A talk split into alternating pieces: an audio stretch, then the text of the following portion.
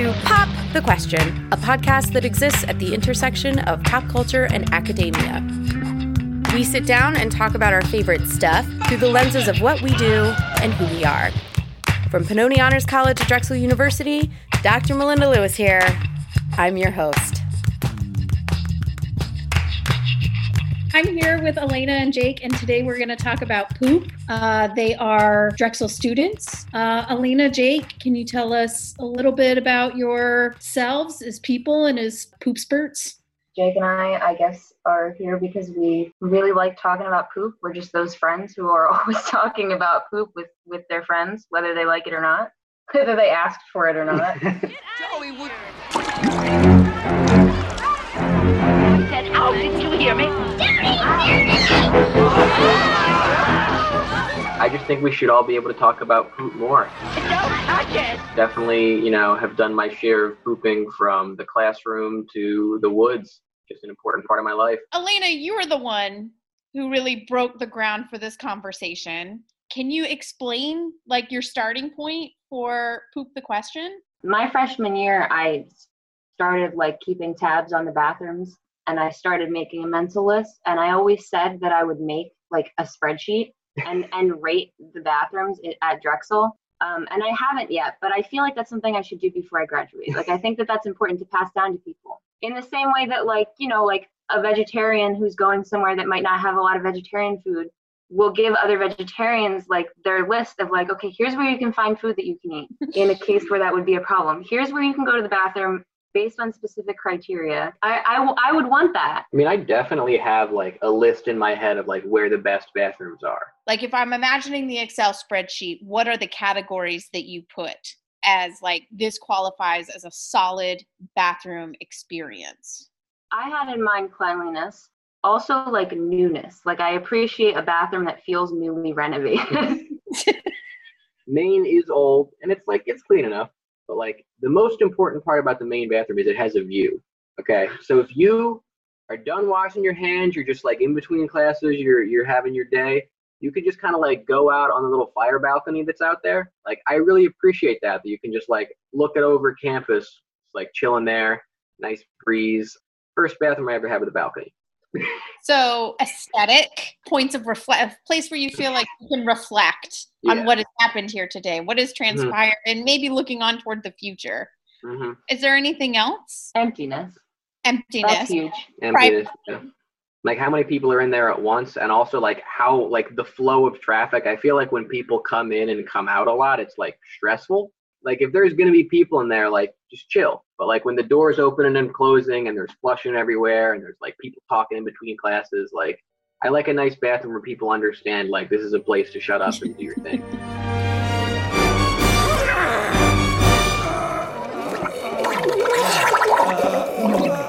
Hey, that, that sounds pretty nasty. How about a courtesy flush over there?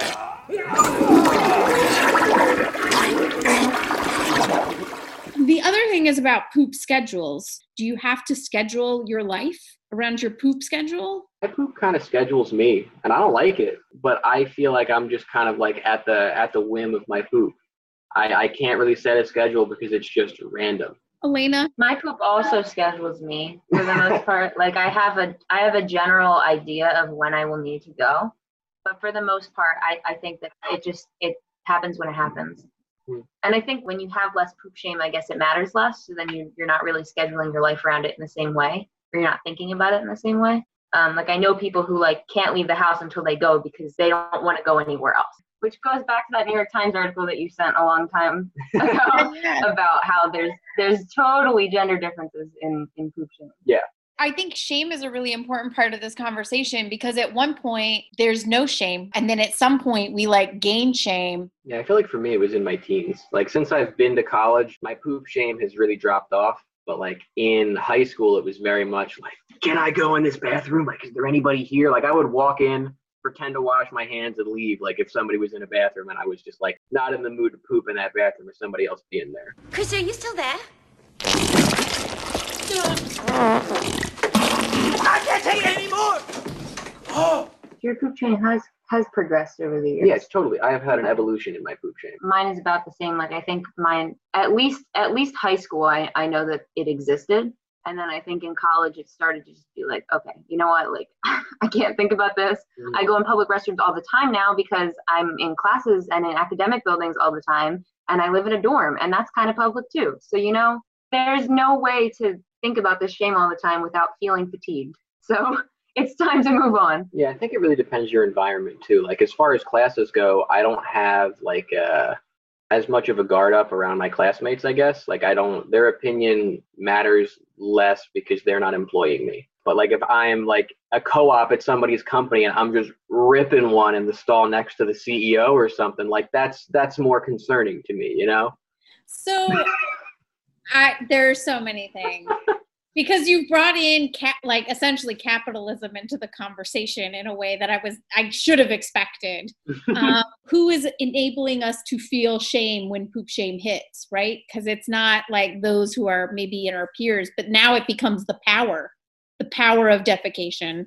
Are you being serious? You don't uh, defecate at work? No. That's insane. That's crazy. How do you plan that out? My body follows a natural rhythm. It's almost circadian. I'm surprised that you are caught unaware so often. Do you defecate at work? Jordan, all people, uh, eventually, first of all, I'm a celebrity, and as they will tell you, we d- just don't defecate at all. We don't need to. But you, as a person, everyone does. How many times a week would you say you defecate at work? Well, I think you're talking about a very. This is a disgusting topic. Well, I didn't initiate the topic. Would you evacuate your bowels? Well, when you say capitalism, I didn't know where you were going with that. So I, I was thinking that you might go in the direction of like products, like Poo-Pourri, for example. Mm. But like any like air freshener that's supposed to be in a bathroom, that's meant to be to like mask the smell of your natural bowel movements. Mhm. Although sometimes it smells a bit unholy where you're like, is that natural? Yeah, no, it's not great, but like I'm just thinking about how that plays into Yeah, shame. we all smell like that. It's just like we all want to pretend that you don't. So, how do you make the world believe your poop doesn't stink? Or, in fact, that you never poop at all? Poo-Pourri. Poo-Pourri is the before you go toilet spray that is proven to trap those embarrassing odors at the source and save relationships. Yeah.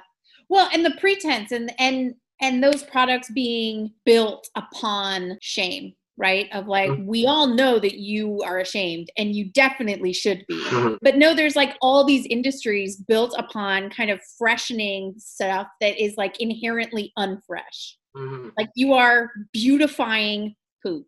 That's like a weird industry to like be in. No ifs or ands, just cleaner butts. Charmin Ultra Strong, oh yeah. Ultra Strong gives me the cleaner than average Hiney. It's super shiny. My Hiney so Charmin shiny. My Hiney so Charmin shiny. My Hiney so Charmin shiny. My hiney. Do you have a toilet paper preference? I feel like if you don't have a toilet paper preference, I don't trust you, or you need to like really do some reflection and then come back and talk about it because by a certain point in your life, I feel you should have one. I don't want like Scott, like one ply is not my thing. I want like two ply coarse toilet paper.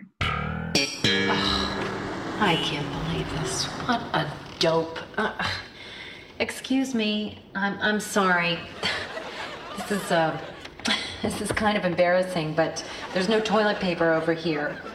Are you talking to me? Yeah, I, I just forgot to check. So if you could spare some. No, I'm sorry. Three squares? You can't spare three squares? No, I don't have a square to spare. I can't spare a square. well, is it two ply? Because if it's two ply, I'll take one ply. One ply. One puny little ply. I'll take one measly ply. Look, I don't have a square and I feel like my favorite toilet paper is whatever is the cheapest because in my head, all toilet paper is exactly the same. It just depends on how many times you fold it. It's like, oh no, you only have one ply? Fold it. You have two ply. I don't know why this is such an issue. Yeah, I think I think we just take what we can get at this point in our lives, but maybe maybe when we move on to the next stage where we can actually like have preferences with toilet paper, we I would. I think I would at some point in my life. I don't think I'm there yet though. Smiling ear to ear, the CP's magnifique. Charmin, Ultra Soft, so cozy. I'm grinning cheek to cheek. Hey, it's your mom. I have a question about that podcast you do. Are you on the Instagram or the Twitter or the Facebook? You know, like if I have an idea for a podcast, how do I get in touch with you? Love you. Bye. Sup, mom? Uh, yeah. So you can find us on all those things actually Twitter, Instagram, Facebook. Just go to Pop Quest Pod on any one of those and follow. If you want to send us ideas, you can either go over to our website and leave us a message at PopQ Podcast, or you can get us directly at popq at drexel.edu. You can actually find us on iTunes, Spotify, Stitcher. Um, I can help set it up when I get home, but then you have to promise me to rate and review. All right, love you. Bye. Where you at? In the bathroom. Speaking of toilet paper, you're putting the roll on the thing. Is the toilet paper over or under? 100% over. Yeah, if you put it under, like you don't understand ergonomics of your own body. Like I, I have a very strong opinion on that one. It just doesn't make any sense to to go under. It's just uncomfortable. Unless your toilet paper roll is like above your head height when you're sitting down, there's no reason. Yeah, I've never really understood the argument for under. Uh, it's for me over all the way. Another thing that I wanted to ask you about, Melinda, is whether you roll, bunch, or fold your toilet paper because that's a very important thing that I need to know.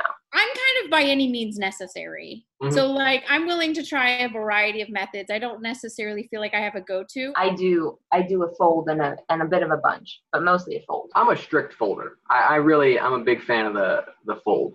Like I, at, at most I'll take like four squares, you fold it in half, do your thing, and then you can just keep folding it in different ways, and it's just so efficient. I feel like the I don't know the roll just feels very inefficient to me. You're not using all the surface area very effectively. It depends on the ply of the toilet paper too. I feel like that's something important to consider here. Oh, this is soft. This is so, so soft. Hey, hon, remember you only need a few sheets. What are your thoughts of, on cell phones and pooping? Or like anything, like do you bring books in with you? Like people have some real strong feelings about like bringing artifacts. Somebody told me like my husband brings in a library book and I just like you can't do that. Ooh. I don't know. I, I'm fine if you bring your own personal things in the bathroom. Yeah. Um, but like in general, like my mom's definitely disgusted by the fact that I use my phone on the toilet. But like I'm bored. Do you want me to go back to reading the shampoo bottle? Sometimes I don't like to bring anything in with me and I want to just experience it and it just like like feel like very zen about what's happening and hope maybe that'll improve the experience.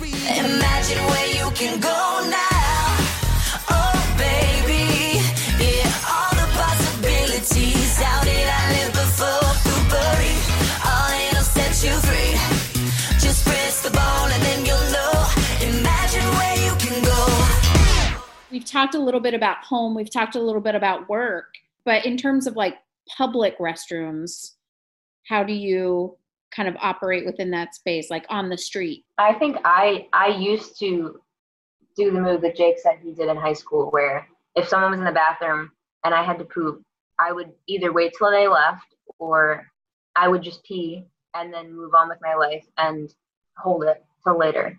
I think that since college, I've I've adapted because public restrooms were ubiquitous, and I don't know if I've coined this term or not, but I started doing this thing that I started calling poopspiration, which is like the poop standoff that people have where like two people are in the bathroom and you know that the other person is totally waiting for you to either leave or start pooping. And you're usually in the poop standoff, like you're both waiting for the other person.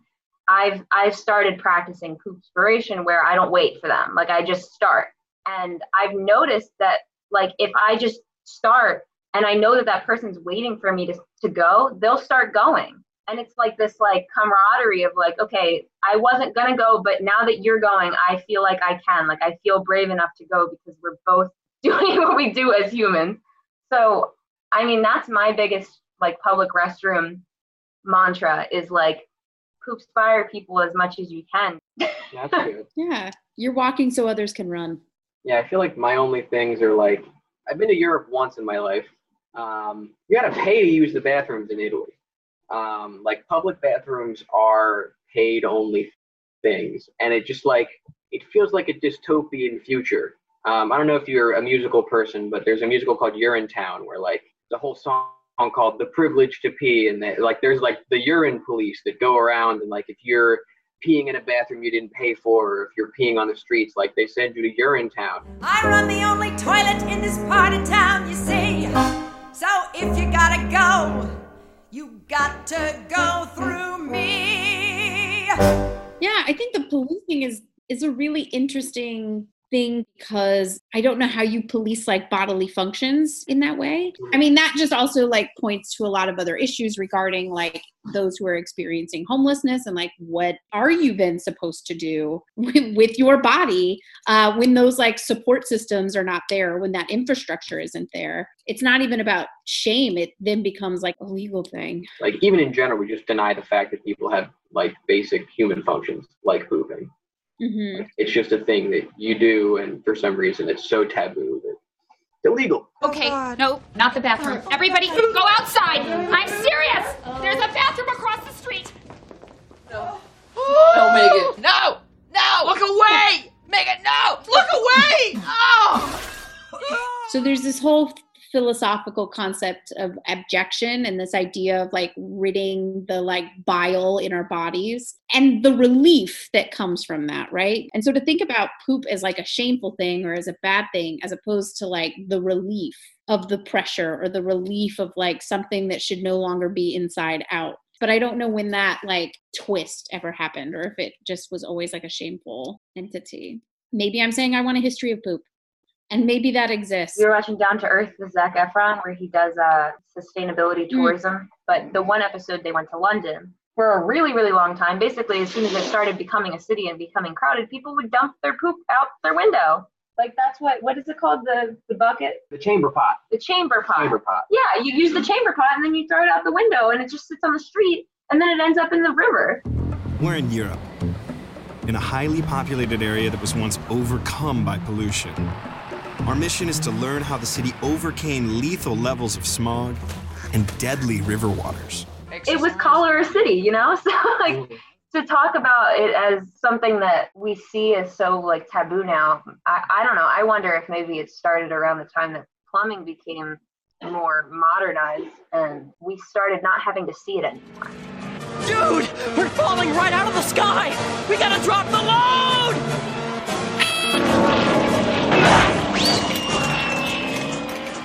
Feel like like we need to work on destigmatizing it and understanding that it's normal to poop and to talk about your poop is also pretty normal like i feel like we should all take a note out of a book of doctors when you go to the doctor and they ask you how your poop is you just talk about it like i wish parents talked more with their kids about poop and normalize those conversations Everybody does it, you know? Don't be too concerned about it. Those are both beautiful messages.